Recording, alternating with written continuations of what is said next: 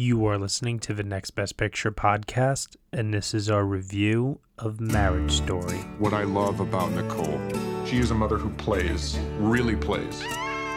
What I love about Charlie, he loves being a dad. He loves all the things you're supposed to hate, like waking up at night. She knows when to push me and when to leave me alone. He never lets other people keep him from what he wants to do. Dad, you're too far. I know. It's not easy for her to close a cabinet. He's incredibly neat. She's brave. He's brilliant. He's She's very very competitive. So I'll tell Charlie what's happening, and Cassie, you then hand him the envelope. I just get nervous. Can you unserve? What do you mean, like take it back? Charlie and I are getting a divorce, Mom. You can't be friends with him anymore. Gma! Charlie Bird! Mom! Mom! Mom! What? You know, most people in my business, you're just transactions to them. I like to think of you as people. Oh, okay, good. You remind me of myself on my second marriage. Baby, I'm amazed the way you love me all the time. Part of what we're gonna do together is tell your story. Did you dye your hair again? No, this is me. You don't like it? Is it shorter? I prefer it longer, but How are you doing?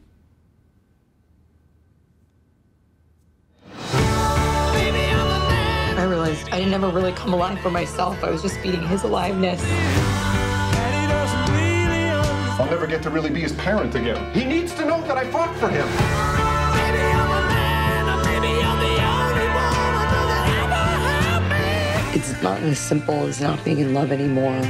Eventually, it'll be the two of you having to figure this out.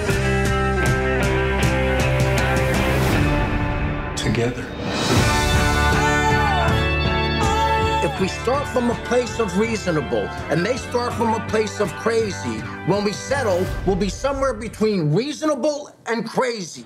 All right, everyone, you were just listening to the trailer from Marriage Story, and the story of this marriage is as follows A stage director and an actress struggle through a grueling coast to coast divorce that pushes them to their personal and creative extremes. The film is starring Scarlett Johansson, Adam Driver, Laura Dern, Alan Alda, and Ray Liotta. It is written and directed by Noah Baumbach. Joining me for this podcast review, I have Nicole Ackman, Hi, everyone. Dan Bayer, Good evening. and Josh Parham. Hello, hello. So, Marriage Story is a film that uh, has been on my radar at least uh, since the spring, actually, of 2019, when Netflix uh, clued me in pretty early on that this was going to be something very special.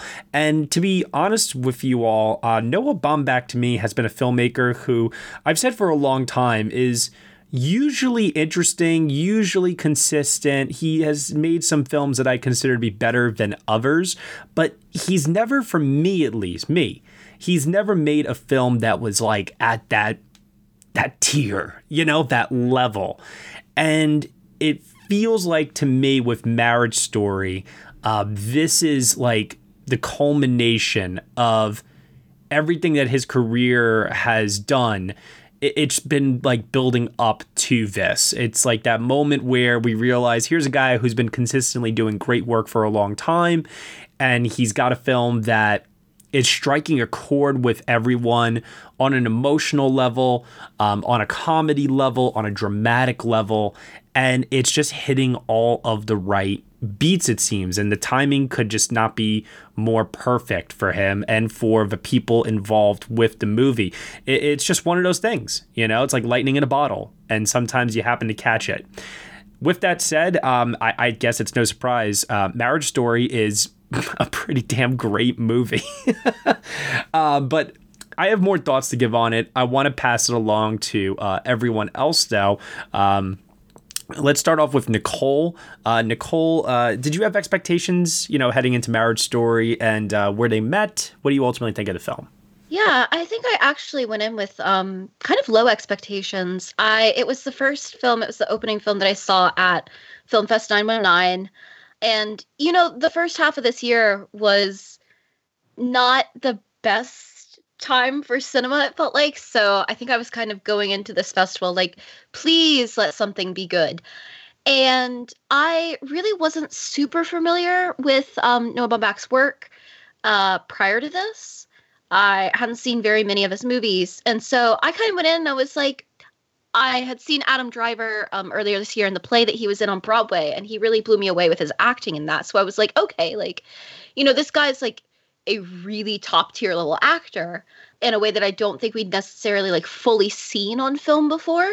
And it was excited to see Alan Alda and Laura Dern, and I, am kind of ambivalent about Scarlett Johansson normally, but so went in with uh, you know medium expectations, maybe thinking like at at the very least it was going to have some good performances, uh, and I was absolutely blown away. Um, like spoiler alert, this is currently my number one film of the year.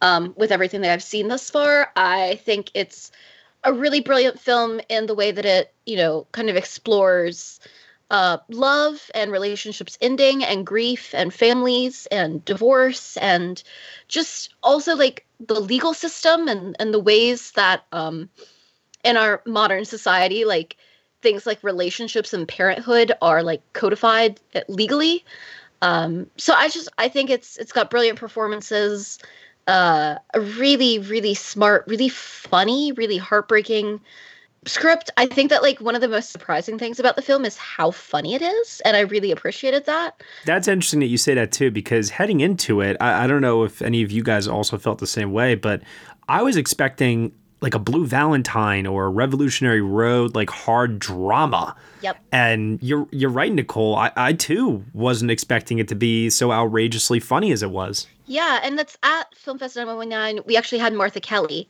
uh, there to speak to us, and she plays. Um, I can't remember what they officially call her, but she essentially comes to to check in on the families.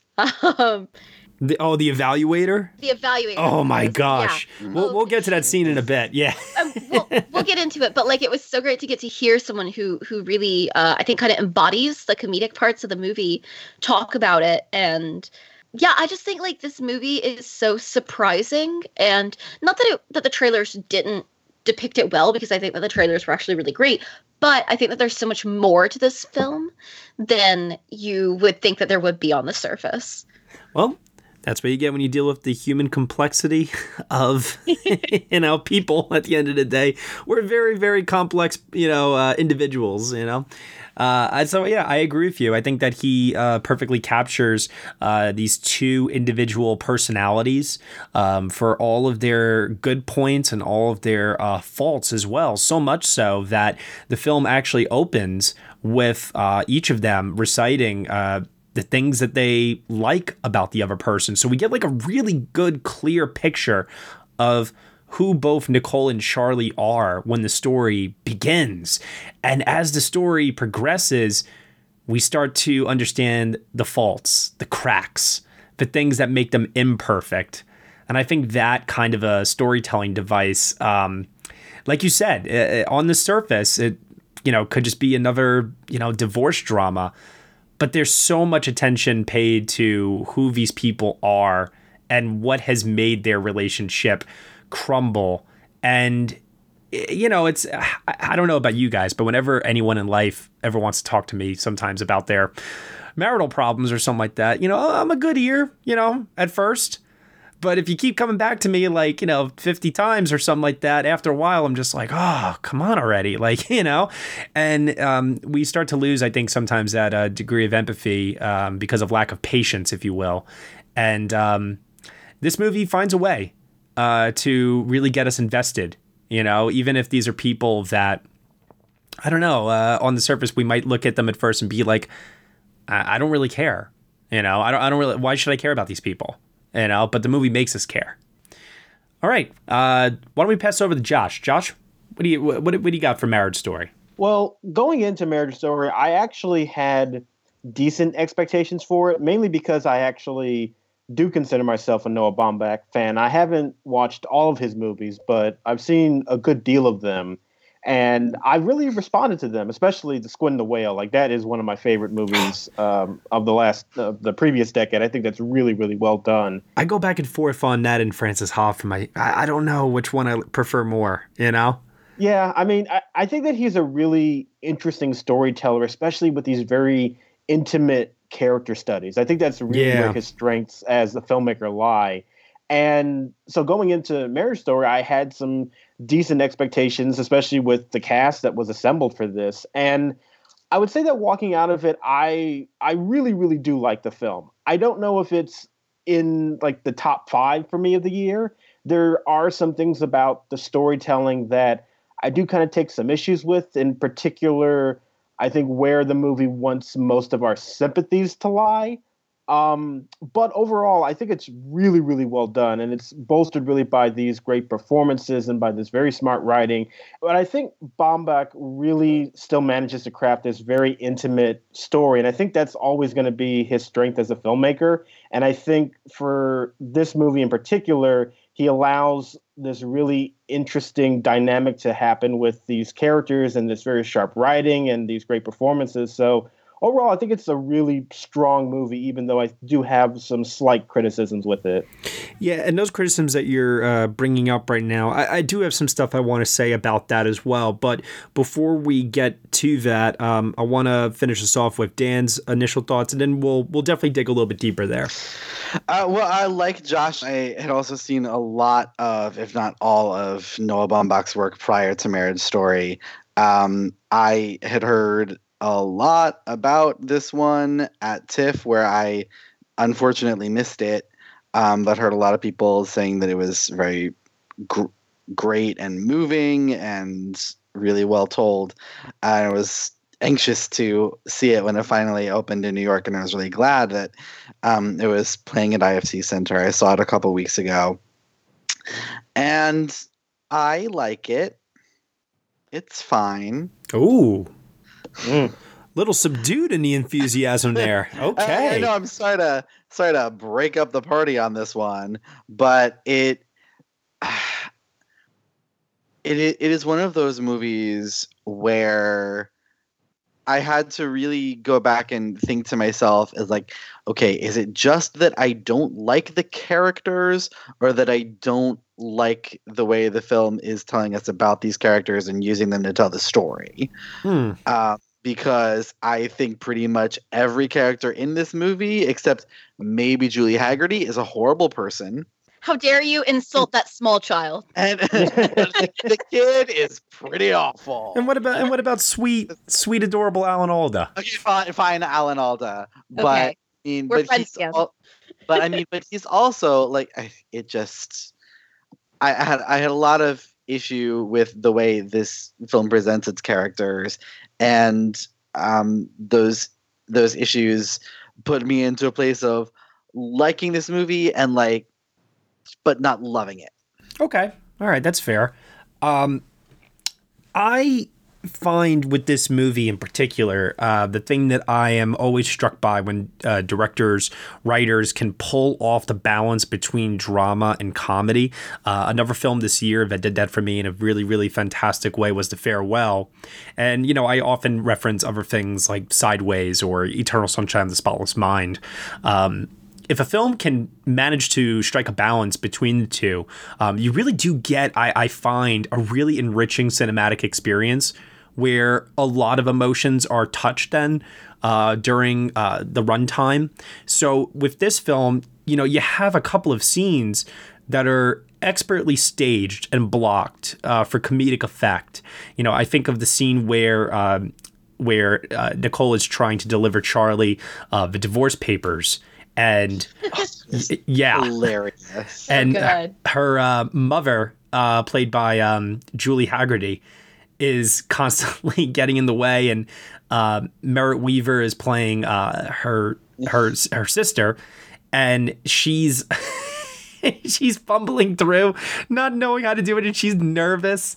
And it's it, it's just done really extremely well because for a moment that's meant to be very heavy and is meant to hit hard, uh, has fun with it and we the audience have fun with it too. I think if, if the movie didn't have comedic scenes like that or um, the evaluator scene, which I'm still going to hold off on for the time Oh being of going into detail, but if the movie didn't have those moments, I. I, I, I don't know. Listen, there there is a time and a place for a movie like a Blue Valentine. You know, if you're gonna just sit through and just be miserable for two hours, but uh, I don't know. I I find this experience um, with that balance to just be an overall um, more, like I said, more enriching one, more fulfilling, if you will. I think it's it's interesting because one thing that I think is really uh, fascinating to me about this movie is how much it is tied to theater. Um, Sure. Not just because the character of Nicole is an actress and Charlie is a director of theater, um, and because so much of it is kind of about this L.A., New York, Hollywood, Broadway divide, but um, there's a lot in it that I think is tied to the world of theater. Um, from obviously the fact that like they're singing Sondheim in two different scenes, to the fact that uh, there is a long tradition in theater of kind of exploring the relationships that people have with creative people and kind of what it means to to love a creative person but also in that balance of drama and comedy because i just listening to you talk about that i was thinking about the fact that like most great dramatic depressing musicals also have at least one character who is there solely for comedic effect and kind Right. of to uh, light it. You know, Les Mis has Master of the House and every other bit that the Thenardiers are in to lighten it and make it, you know, kind of make sure that you're like thrown between your emotions and you don't get like numbed to the sadder bits, I think. Mhm. Um, and I feel like it, it definitely like plays into that like uh that kind of tradition of like making sure that there's enough humor in there that you're able to hit both highs and lows in the movie Yeah. um and it makes the low moments feel like all the more uh i guess impactful Well, there's a contrast there then. yeah exactly and i think that it also makes it feel more real because like i don't know about y'all but whenever i think about times in my life that were rough even whenever i was going through a, like a bad period there still would be things that would happen that would be hilarious or that would be funny or that i can look back on now and think like oh my god that was so funny even if i didn't mm-hmm. in the moment But Sure. I think that that's like it's very it- the film feels very lived in and very true to life, and I think that that's part of it is that it's like nobody is just going through you know whenever you're you're living a real life as a family, you have these weird moments of comedy interspersed even in your like dark periods. Or at least we certainly hope so. Otherwise, you know, your family's probably boring as hell. even if it's only in retrospect. yeah. yeah. Well, and and a lot of those funny moments in this movie are really rooted in character. Yes. Um, that that hilarious scene where they're trying to serve Charlie the divorce papers that is all set up by who these people are and by the space that they're in and it establishes the stakes of that scene very quickly and it just moves from there. Like it moves outward. We see she okay Char- she can't nicole can't give charlie the papers herself so her sister has to do it. She sister gets really nervous. She doesn't feel that she can do it. Mom is removing herself from the picture. She likes charlie too much. That's all we need to know. Yeah. and we see her put the papers down and then it's chekhov's divorce papers. He's we know that he's going to find them by the end of the scene and that probably they're not going to be in someone else's hand as they give them to him. And you know, one thing that I uh, keep coming back to with scenes such as that, because they're very heavily involved uh, with a lot of actors in, in the scene and such, is um, I go back to Baumbach's uh, direction of the scenes. And, you know, beat for beat as these play out, th- once again, that balance, not losing it. Um, how do you maintain that with your shot selection? How do you maintain that with your blocking? With, um, you know, do you choose to do it all in one long take? Do you choose to edit for a specific reason? I, I do believe that on a technical level, um, this is probably Baumbach's most accomplished work to date for me. Um, not just uh, like I said with the actors, the writing, but also in the way he utilizes um, the score by Randy Newman, the cinematography by Robbie Ryan, the editing by Jennifer Lame. It all just kind of comes together in a very um, not showy but supportive way for the story. It's like everything is really good, but it's never overshadowing um, or taking away from what really matters, and that's the story and the characters.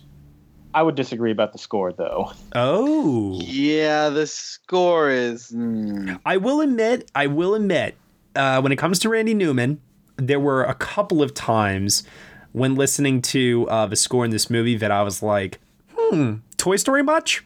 it, i i like the score sometimes Mm-hmm. there are times when it captures a sort of feeling that reminds me of a lot of older movies that were very, you know, serious character pieces, but also had lighter moments. Um, it, it felt kind of like a throwback in that way. But then there are other moments when it took me completely out of everything that was happening.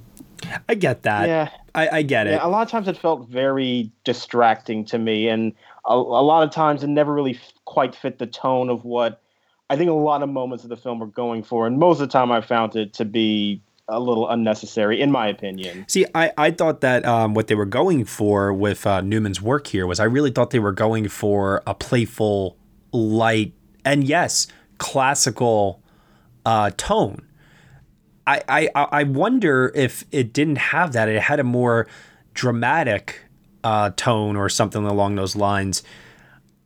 But at the same time, I understand that his style can be. Um, I think his style works very well in animation. I really do. I mentioned the Toy Story films before, but any other time he's done uh, animated uh, work with car films uh, or um, Monsters Inc., you know, it, it, it seems to work more so there.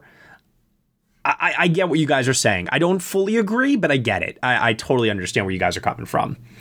Um, one thing I, I, I do want to come back to here that has been the subject of some criticism with the movie, yes, is indeed uh, the perspective of the movie is predominantly told from Adam Driver's uh, point of view. Now, something that I pointed out in my review is while I do agree that the film is 60 40 in terms of screen time and also where our allegiance maybe lies a little bit more in terms of uh, the character's point of view, uh, it's definitely 60 Adam, uh, 40 Scarlett.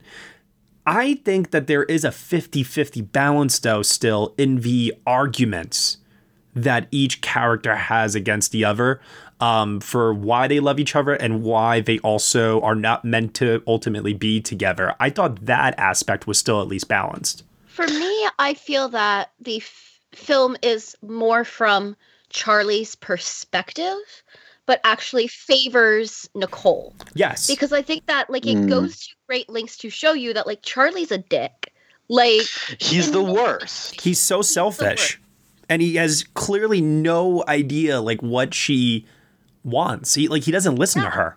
like it's it goes like the main argument really that they have is her feeling like she hasn't gotten to live her life and that she's had to kind of cave to all of his dreams and he's he just keeps being like but we're a new york family and i think that in that way like it is more from his point of view and we do spend more time with him um and maybe like maybe that's just partially because noah baumbach is more comfortable with that looking at you know marriage from a male perspective because like plot twist he's a man Yeah, uh, I, I I mean I can't if that's the reason. I mean, I don't know if I would fault him for that necessarily. yeah and i don't think that like i think that in any time where you have a movie like this that kind of puts a couple at odds different people are going to come out of it feeling that one of the two was you know shown in a worse light or feeling that one of the two was more sympathetic and that that is partially because of the script but also partially just what you yourself bring to the movie. Like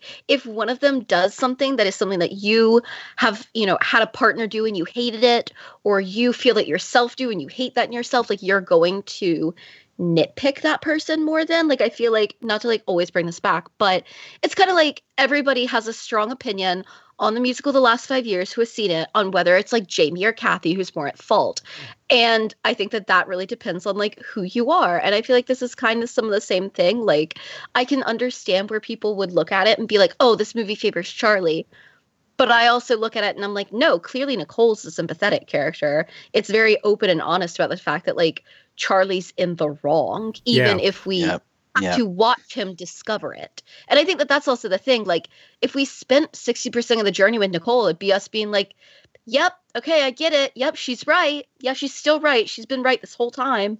Like, she's I don't know. Like there's just not as much to happen for that character.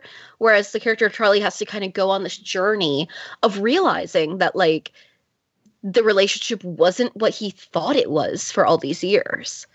It really much is, I think, the story of a man realizing that not everything is about him. Yeah.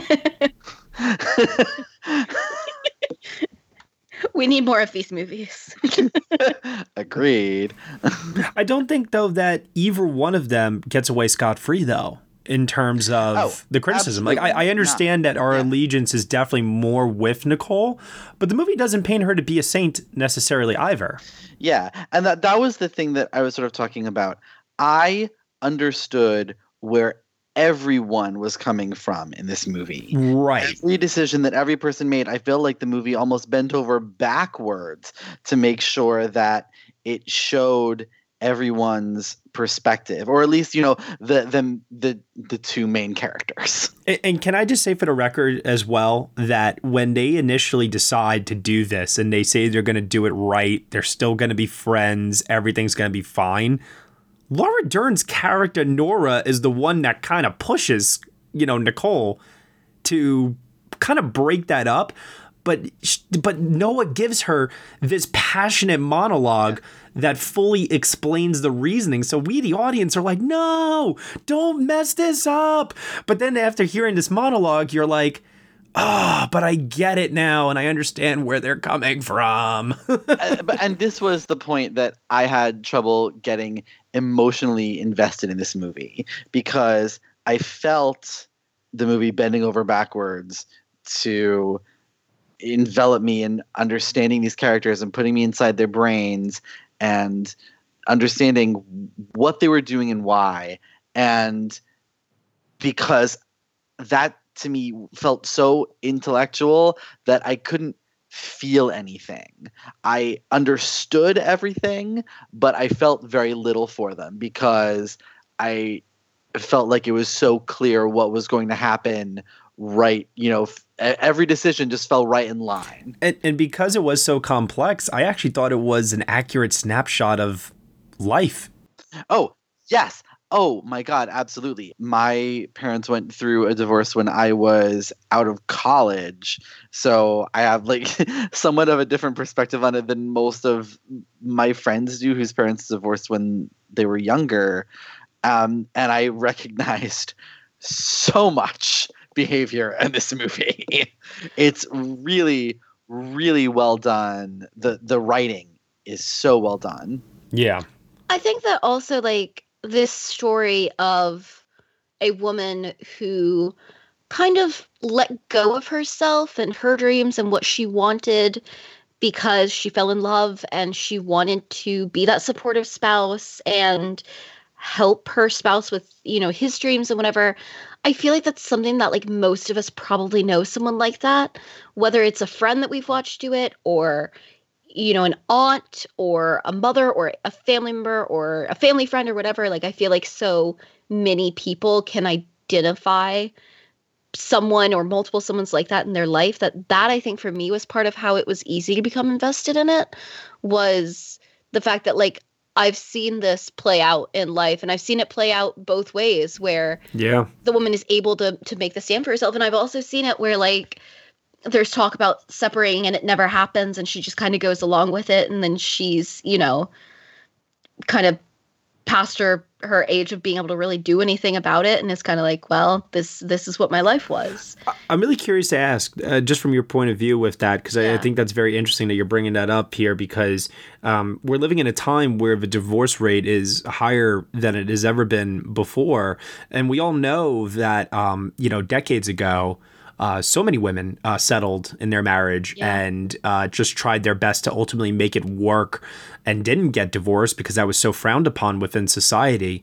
Um, what do you think has ultimately like over the years led to um, the higher divorce rate if you had to take a guess? I think that so both of my grandparents uh, my grandparents on both sides divorced in a time when that was not as not as accepted Right. And I think that, you know, you did have couples in that time who started getting divorces. And I know that my parents and their siblings have all talked about how much more their lives improved when their parents divorced.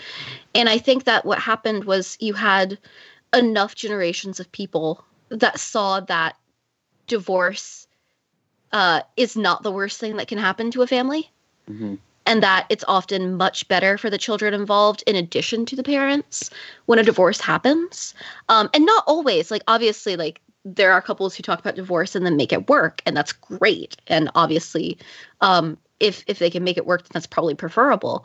But I think that it's that enough women and, and, and men too saw that like a divorce can be really beneficial to everyone involved if the marriage is bad enough. And that that kind of loosened the idea of it a bit more and then it became more socially acceptable. And i think it also kind of goes along with like more and more now women expect to have a career. Mm-hmm. um and because like obviously throughout time one of the main deterrents to divorce was financial stability and financial independence. And now it's more and more common to have two working parents and that kind of frees up the ability to get a divorce as a woman um, in a way that our grandparents didn't necessarily have Yeah. um, and so I, I think like obviously it's a huge combination of factors but i think that like it, the the main two are probably like the financial aspect and then also the like it becoming more acceptable in society to say that like if a marriage is bad it is better for all involved to get out of it And it's interesting how with this movie, there is kind of like a clear path at first when they decide to go down this route of getting the divorce um, in terms of everything's going to be okay for their son. This is how they're going to split everything financially and so on and so forth. But then, like, once the lawyers all start getting involved, then it becomes yeah. slowly but surely um, this boxing match of how can I hurt the other person? and i think it shows that like divorce can bring out the worst sides of people and the legal system can bring out the worst sides of people like, i Oh. don't think that's just oh divorce law. god. when Alan Alda and Ray Liotta like break it down for Driver, um, because Driver's like, this is so ridiculous, and they're like, buddy, you don't know the half of it. like, this is what Yeah. this is what you could expect to happen in the next couple of days, and then they start like going through everything, and what does he say? What's that line in the trailer where he's like, "We will find some place between crazy and." Yeah. So I can't remember the line, but it, it was so um, it was so blunt. It was so blunt and so um, almost frightening in a way. Yeah. That as I'm watching it, it just made me go, "Oh, geez, if I ever get married, I better sure as shit know what I'm doing for the long term. I never want to go through this in my life." Prenuptial agreement. honestly, this movie, I came out of it and I was like, wow, if I ever get married, I am signing a prenup like before that marriage ever happens. Like we are prenupping. Like Uh, yeah. But I, I think that it's also interesting because like on the other side of it, you have Laura Dern who kind of is warning uh Nicole that if she doesn't, you know, kind of go to the mattresses and fight this fight, she's going to end up getting pushed over the way that she did their entire marriage until she suddenly hasn't gotten any of the things that she wanted. And, you know, especially like this, the whole idea of the kind of New York versus LA is a big theme in the film stylistically in addition to to you know story wise and i think that that is a huge thing in terms of like you know nicole makes the point that her whole marriage she wanted to spend more time in LA it's where she's from it's where our family is she wants to work in movies and part of why they have to go through this whole thing is because her lawyer Laura Dern is determined that like she's going to get that and not just give in the way that she has the rest of her professional life yeah. to Charlie being like but we're a New York family Nicole has to be pushed to fight for that. oh yeah Even though she's unhappy, like very unhappy in her marriage and wants to divorce and wants the things she wants and is divorcing because she wants something better for herself, she still has to be pushed by some by a, and it, not just any attorney, but specifically that attorney. the attorney I hope that I have if I ever do get a divorce I think that one I mean, thing she has film to be pushed in order to do it. I think Yeah. that says so much about this state of uh, of Of women today. And like, and I don't, you know, I don't say that lightly, but it's it's a hell of a situation. And I think that also like one thing that I they show so well and that I think Noah Baumbach does so well is they show the way that like they're both kind of complacent in their relationship like to the point that they even fall back into things um because they're just so used to each other. Like whenever they're having that first meeting with their lawyers and they're going to order lunch and he like can't figure out what he wants to order and she just orders for him. Yeah. or the way that she ends up cutting his hair again because she's always cut his hair and he like doesn't even think to go get a haircut on his own anymore.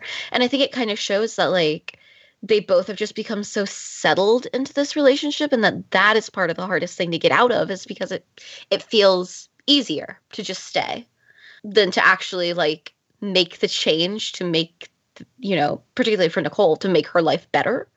And i think that like there's so many little things that they do in the movie to show that.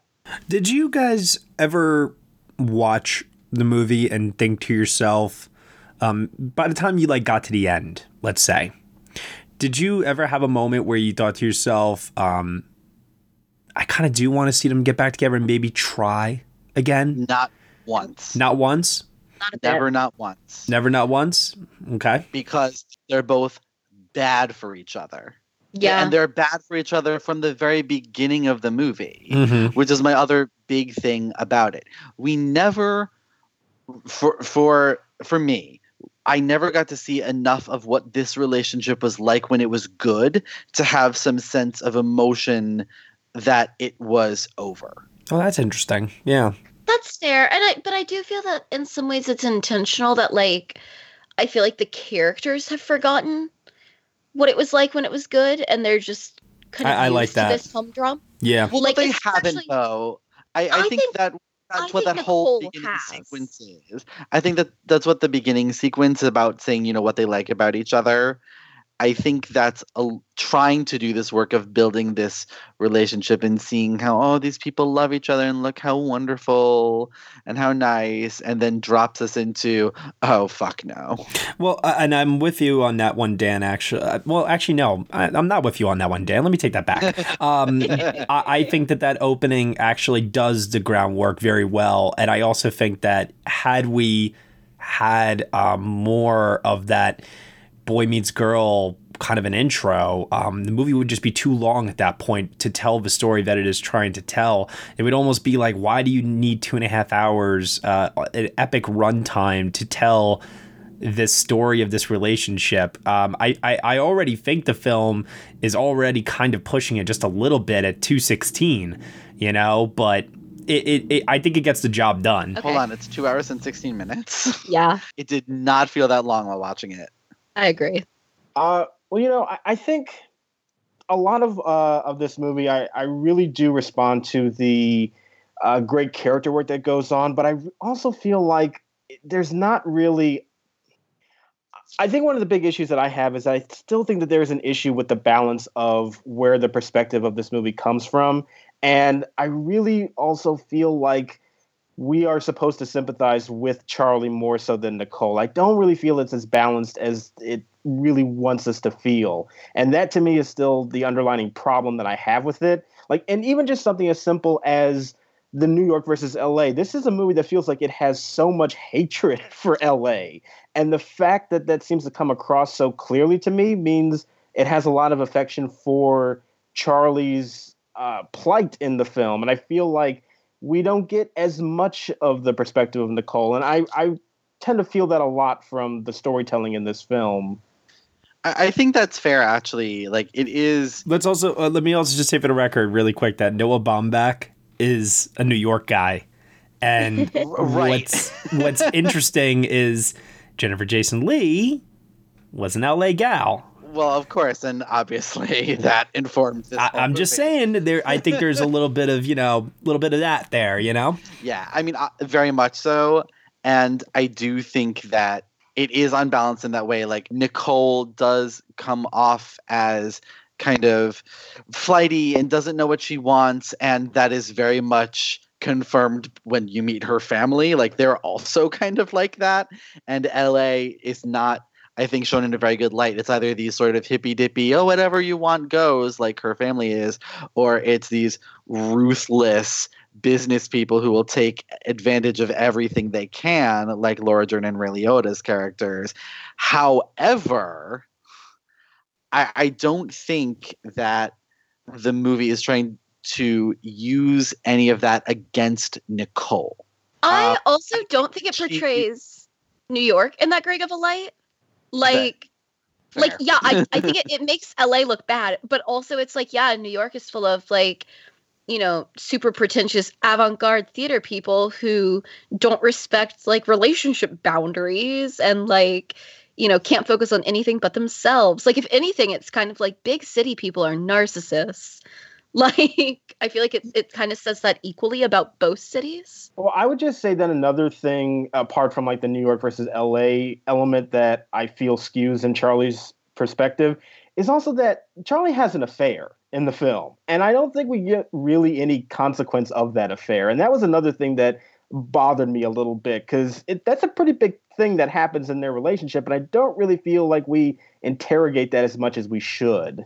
I also think that yeah, it is really downplayed that like not only does he have an affair, but he has an affair with their coworker, like their Mhm. mutual coworker. Mhm. The And, like- person she thought he was having an affair with. Yes. Yeah, it's the it's with one of the people in the theater company that they both work in. Oh my God, Wallace Shawn.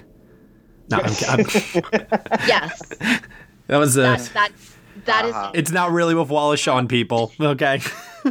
um but I, I do think I would agree there that like that is downplay, but to me it felt like it's maybe downplay because for Nicole, like that's not the worst thing. Like that's not her breaking point. Her breaking point is more the realization that like she's you know, it's always going to have to be about him. Yeah. So like I guess I kind of got it in that way, but I did I did have a moment watching it where I was like, "Oh my god, right. Like why are we not talking about his affair?" I that actually was part of the things that made me think like, oh, it's this movie is bending over backwards to show him is in just as negative a light as her, because like, yeah, she may be going through some stuff and having some issues, but she didn't have a fucking affair. But you guys don't think that like that back and forth, um, I don't know who I'm supposed to side with, that doesn't make the film interesting to engage with?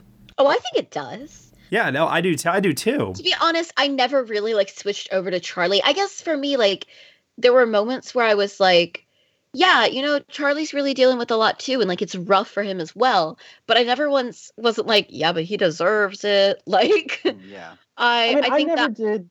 I never did either, but I feel like the film tips the scales a bit to want to sympathize with his plight a little bit more. He's the one making the effort to visit LA. He's the one who has to take his son on the second Halloween, and there's it's a terrible experience. And I feel like the movie is saying that Charlie is the one making more of the concessions, and therefore you should sympathize with him more. But I think the movie goes out of its way to make Charlie more of a dick. yeah. Yeah. And it also makes the point over and over that yeah, he's having to do this now, but Nicole literally did that their whole entire relationship. Yeah. I do think that like it maybe goes out of its way to try to make sure that Charlie is still sympathetic because it would be too easy to paint Charlie as the villain. I also think the movie works well if there is no clear cut villain. Well, that's what I mean. Like, I think that they don't want it to be a thing where you're very obviously like, well, Charlie's a dick and Nicole's a saint. And obviously, no, it would be a boring movie. yeah. And I think that it does maybe go a little bit far in trying to bring you back to Charlie's side. Like, I can see that. Um, for me, it worked because I was so dead set against him from the get go. And I think that part of it also is that, like, Adam Driver gives an incredible performance and conveys so much emotion that I think, like, in the hands of a lesser actor, the movie might seem less sympathetic to Charlie because you know like an actor who wasn't able to bring about such an emotional response from an audience And I would Um, certainly agree with that. Like Adam Driver, I think his performance, despite some issues I have with the character as he's written, he does a phenomenal job of Yeah. realizing him as this person that you do want to become invested in, even when I feel like the script is kind of uh, putting its thumb on the scale a little bit in terms of the sympathies. it's not only one of the best ensembles of the year, in my opinion, but I do believe that Driver and Johansson deliver career best performances in this movie. Yes. And it all comes together in what is, for me, the single best on screen argument I have ever seen in any domestic drama, any movie ever. Uh, because of where that scene starts, how it escalates, what point it gets to, and where it ultimately ends, the way it's shot, everything about that scene in that room is pure cinematic magic between those two actors. It, it was a complete masterclass. I also think that there's something really beautiful in the way that it's written and that it shows that like oftentimes in a movie or a television show or whatever, whenever you see an argument, it's just like and it builds and it builds and it builds and it explodes and it ends there. And that's not how arguments tend to be between people. Like there typically is like fallout afterwards. Like they don't just storm off immediately often. And like I like that it, has nuance within it that like they have this intense argument, but then there's also that like immediate moment of like, yeah, okay, but this is still a person that I have to have in my life forever because we share a child. Like, I don't know. I just, it felt more real to me than I think any argument I've ever seen Agreed. like this in a film. Well, it's them trying trying to have a civil discussion, uh, but they're taking subtle jabs at each other while it's happening. And the next thing you know, the jabs become full fledged punches. And the next thing you know, it becomes I am going to say literally the nastiest, most hurtful thing I can possibly say to you. And at that point, you know, if you've ever been in an argument like that before, by the time you reach that boiling point, you are just so emotionally spent. And when you kind of have nothing else in your repertoire to really throw out, and uh, for the record, I'm very, very glad that it never gets physical between them. That was something I was really afraid of, and I'm glad that the movie doesn't veer that way. Um, so if you're not going to do that, then you're right, Nicole. It's like what's left, and the fact that the film then shows like kind of like that aftermath of just the silence and like the, the, the just how emotionally spent these two are. Um, it it it it just being witness to that, and like I said, these characters feeling so real to me as people. Um, it just felt like we were watching something that we're not supposed to be seeing because, you know, it's maybe taking place across the street in your neighbor's house, Yeah. and you don't know because it's behind closed doors. Well, here is a snapshot potentially of you know what could be going on in people's lives that we're just not privy to, and it's brutal and it's ugly. It feels like the kind of argument that you might like accidentally walk in on, like at a, a gathering at a friend's place or a family, whatever, that like two real people are having, and you're like, oh God, I'm not meant to be here. I'm not meant to see this. Yeah. because it, it it's so like visceral and it like I honestly felt a bit like ill after and I was like I'm emotionally worn out from this argument.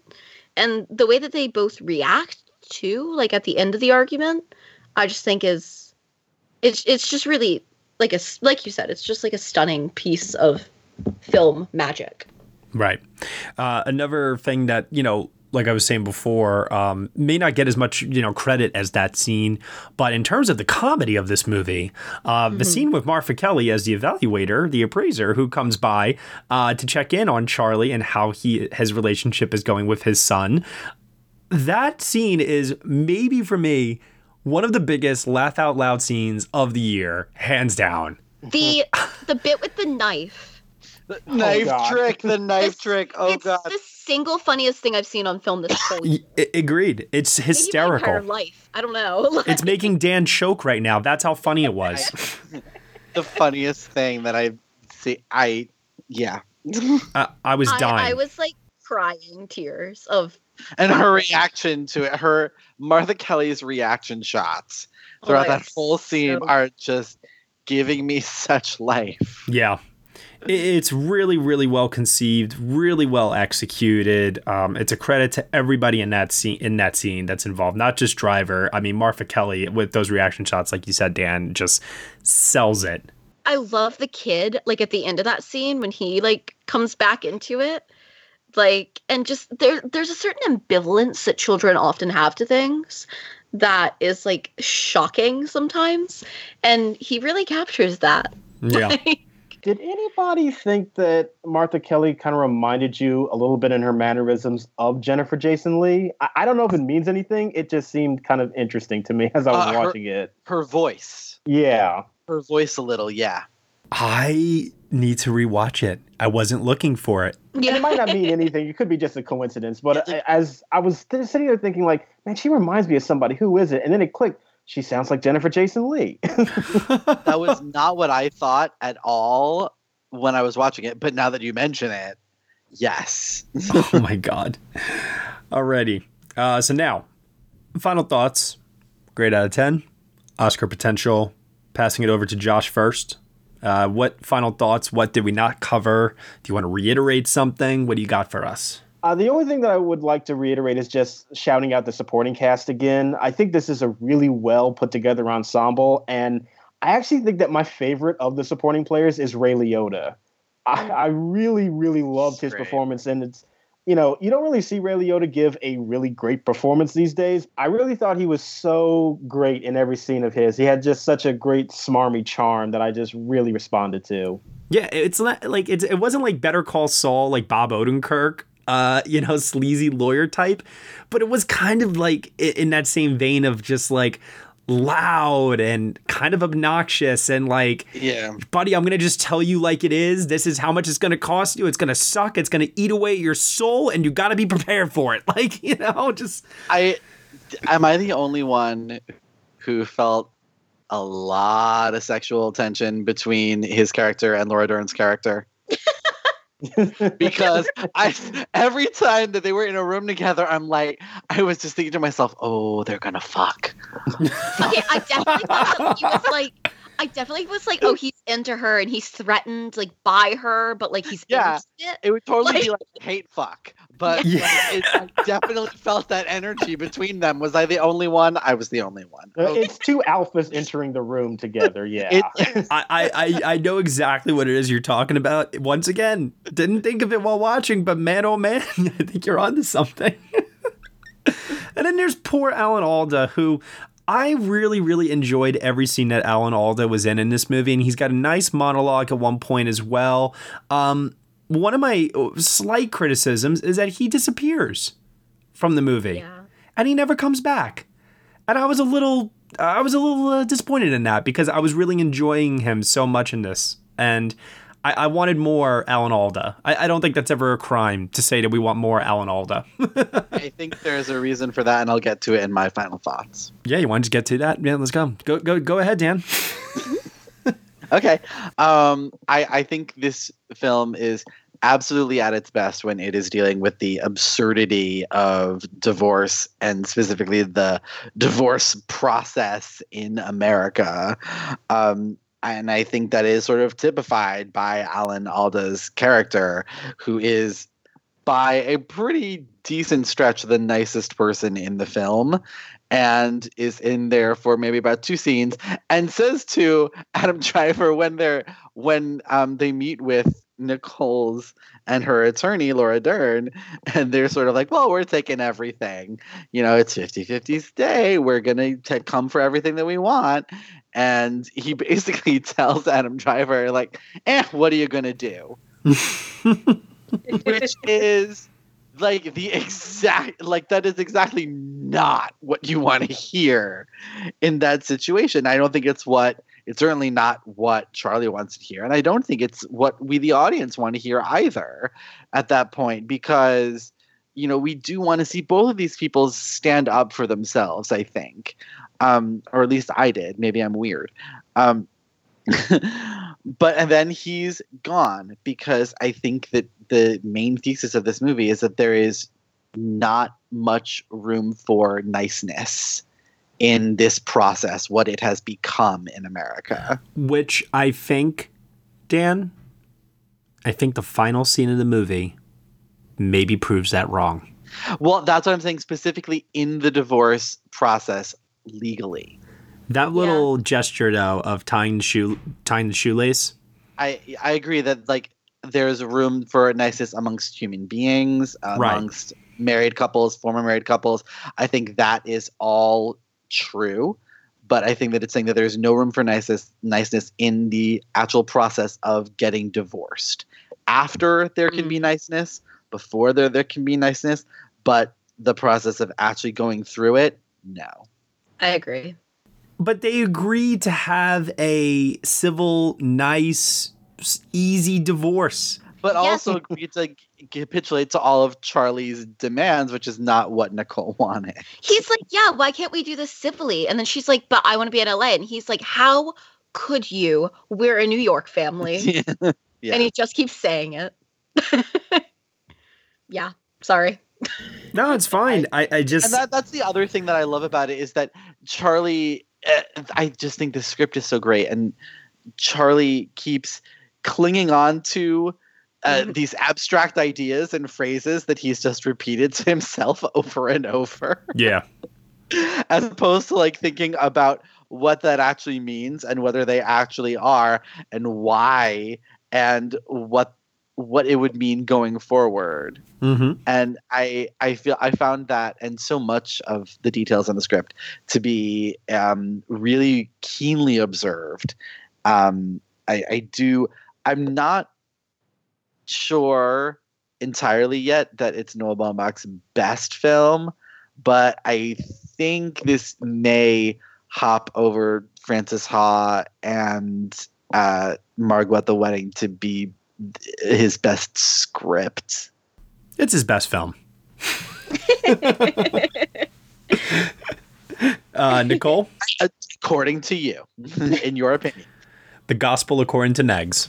I've got two final thoughts. Um, one of which is more serious. The other one of which is I'm glad that you mentioned the the tying the shoelaces thing, because first of all, a big year for movies about tying shoes. About Yes. Scarlett Johansson tying Yeah. shoes. Truly. Secondly, I really hope like someone out there who's listening, please tweet me. I hope that I'm not the only person who like in that scene the first thing I thought of was the bit and I forget which one it is, but in the Harry Potter movie when Ginny like really awkwardly ties Harry's shoe because it's like the worst moment in any Harry Potter like movie because she's just like really awkwardly ties his shoe for him and then it's like there. Um and I was like, wow, see this is how you tie someone's shoe and don't make it super awkward and sexual. Um so yeah, did I like I need to know What? if anyone else thought of that. Well, Dan clearly didn't. Yeah. Yeah. It's it's the biggest thing about any Harry Potter film that's always bothered me and so I was like, wow, it can be done. But on a more serious note, um although like truly I do want to know if anyone else thought of that. I think that I I it, I wouldn't be me if I did not mention on this the fact that there are two different songs that are sung in this movie. Oh, you mentioned it already. Well, I briefly, but I need to discuss. Both of which are from the musical Company uh, by Stephen Sondheim, which opens on Broadway this spring. And yes, they've already been tweeting about this film, which I love. And Company is a musical that is about relationships and how messy they are and how frightening they are. And uh, it's basically about someone who is the last unmarried person in their friend group, and they're watching all their friends fight and struggle in their marriages. And so I think for any like non-theater person who's watching this like the songs slot in nicely and it's it's great it's fine like it kind of helps prove that like these are dramatic theater showy people um but for people who are musical theater fans as i'm guessing now that like noah baumbach must be it's like a punch to the gut every time they sang one of these songs because uh, company is you know i think fairly like widely considered to be one of the best musicals about relationships um, ever made. And particularly when Adam Driver sings the song Being Alive, which anyone singing Being Alive can make me cry. But Adam Driver singing Being Alive, it's it's a song about kind of, you know, the the fear that you have to get over to be in a relationship and how vulnerable it is to to admit that you want someone and uh just it, I mean it's about a lot of things, but I think that it fits so well within this film and it's so perfect. And like, I just want to applaud uh, Noah Baumbach for putting that in and also applaud the fact that like Adam Driver delivers that bit so perfectly and so well and so poignantly that I just like, it's one of my favorite scenes in a movie of this whole year. Not just because I got to hear Adam Driver sing one of my favorite songs, but because like, I think that it really showed an understanding of the topic, both in terms of choosing that song and Adam's performance of it. So Okay, Yeah. if we're gonna do this, then I have to offer the offer the counterpoint here, and I do not think that character earned that song at all. The character or in the scene driver's performance? The character, I don't think the character, as presented up to that point, earned the right to sing that song and have us get emotional about it because he's still a dick. Can he be a dick to us but not a dick in his own mind? Well, that's yeah, the issue. but- if he was a dick who knew he was a dick, it would be better. Yeah, exactly. If he that was the whole thing and I he was not the character to me at that point was not at a the point in his character arc yet where he could have sang that song and to me had it mean all those wonderful beautiful things that you were talking about Nicole. to me, I think it's it's a revelation of sorts, and I think that Adam Driver plays this out very well. In that you know it it, it starts and he starts singing. His demeanor jokingly. changes as it goes. Yes. Yeah, he gets into it, and I think that for him, like you can almost see it wash over him. That maybe for the first time he's understanding. That's what I took it as too. singing. Yeah. I did not get that from his performance at all. Really? Okay, I I really got didn't. that. Yeah, me too. I, I'm I'm shocked to hear you say And that. Maybe I need to watch it again, but Yeah. like, I remember watching that and just thinking he doesn't get it. He doesn't get moment- himself. There's a moment where he goes from performing it to feeling it, and like if you're, I think, And I saw again- him do that, but Yeah. I didn't think I I didn't buy it. Well, okay, well that's it. That's all you have to say then. Didn't. Driver Yeah. didn't do enough in them. Like I I saw him switch it, but they hadn't done enough work with that character to make me buy that that was happening. Or you're putting too much stock into the song. That's not possible. Uh, no, I'm just saying thematic thematically speaking, you're putting too much stock into it maybe. I mean, possibly, but I I think if I am, then Nicole is also. Well, I mean, yes, but I, but what I'm getting at here is I, I do think that the change as he's singing it, realizing the words that he's saying and having this almost like aha moment, if you will, uh, while it's all happening, I think that's 100% deliberate. And whether it's earned or not, um, I, I, I, I think that the expectations of the song and your familiarity with the song might play into that but I don't think there's any doubt that where the character goes after that scene, that we're not supposed to get what Nicole got out of it, you know? Yeah, I think to me it's him just didn't work. accepting that relationships are messy and that you have to let yourself into that and be vulnerable and and that like you're going to get hurt and that's just how it is and he's finally to me it felt like an integral piece in him accepting that like this was never perfect it was never going to be perfect and he has to let go of that. Because i feel like so much of the film is him clinging to this relationship and like no this is who i am this is who we are and he doesn't And- know how to be himself either without nicole. See, and to me, that that was like that was more it for me. He did not know how to be not in this relationship, and he's thinking about like, I just want, you know, I just want someone to be in a relationship with me, and you know, that- love me for song- me, love me when I'm terrible, and love me when I'm ha- happy, and love me when I'm awful, and I'm just like, dude, you don't get it.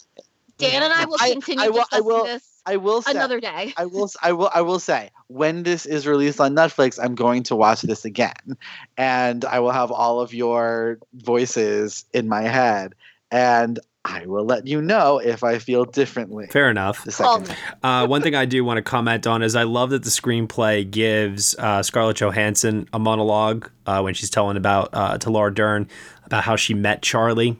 Uh, that camera lingers on her face, and uh, Scarlett Johansson just has so many opportunities in this to deliver what I what I still maintain is her most layered, nuance, and uh, most emotive work uh, of her career uh, thus far. Drivers, uh, big moments, uh, you know, the scene with the appraiser, the the Sondheim uh, bit that we just discussed, um, the scene also uh, where he's arguing with Nicole. Um, it too is, I think, the best uh, work that he's ever done. Alan Alda gets a monologue. Laura Dern gets a monologue that never fails to bring the house down every single time I've seen it play in a theater. I love that this screenplay gives moments to everyone. Too often in so many movies do I mention as a criticism that certain characters feel uh, dropped off and that they are not given the time to breathe or the attention in the spotlight uh, just to give the actors something to do.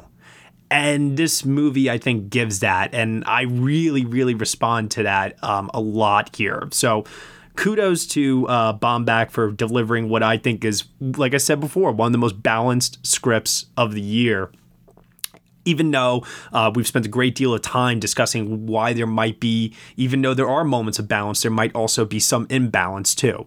And I think that that's part of it. And I think the messiness that we're discussing in the relationship, in the divorce process, maybe even with this screenplay, it's all kind of intentional because we as human beings, at the end of the day, we are messy.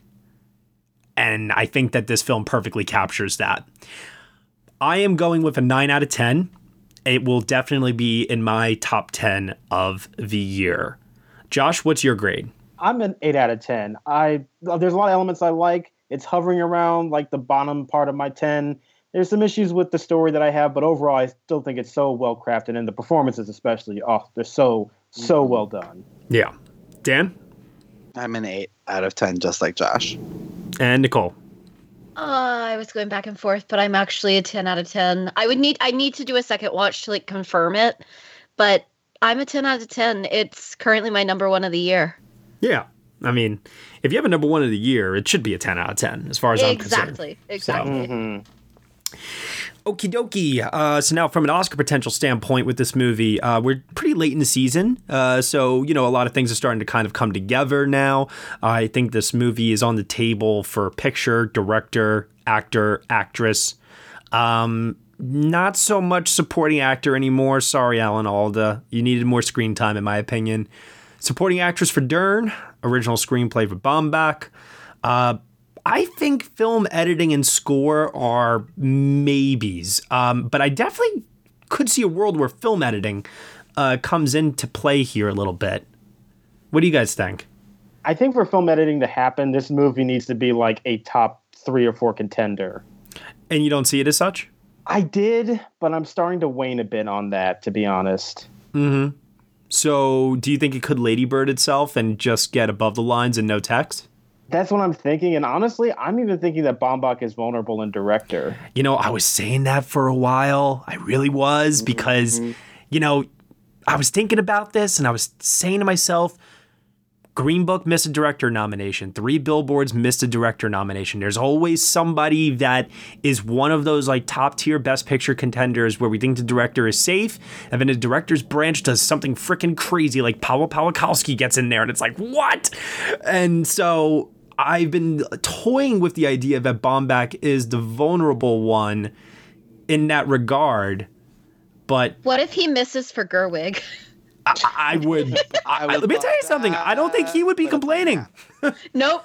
Nope. They'll still throw a party. Absolutely. Absolutely. It would be great. I mean, it would definitely create headlines, but at the end of the day, I don't think anyone's going to care, you know? Might help both films. I don't think that's happening. But yeah, I think if anyone is going to miss right now in that category, it's potentially him. And I hate saying that because I really, really do maintain that this is the best directed piece of work that he's ever given us. And I, this is supposed to be like his time, his moment. It's his film. It's backed heavily by Netflix. So I know I shouldn't feel this way.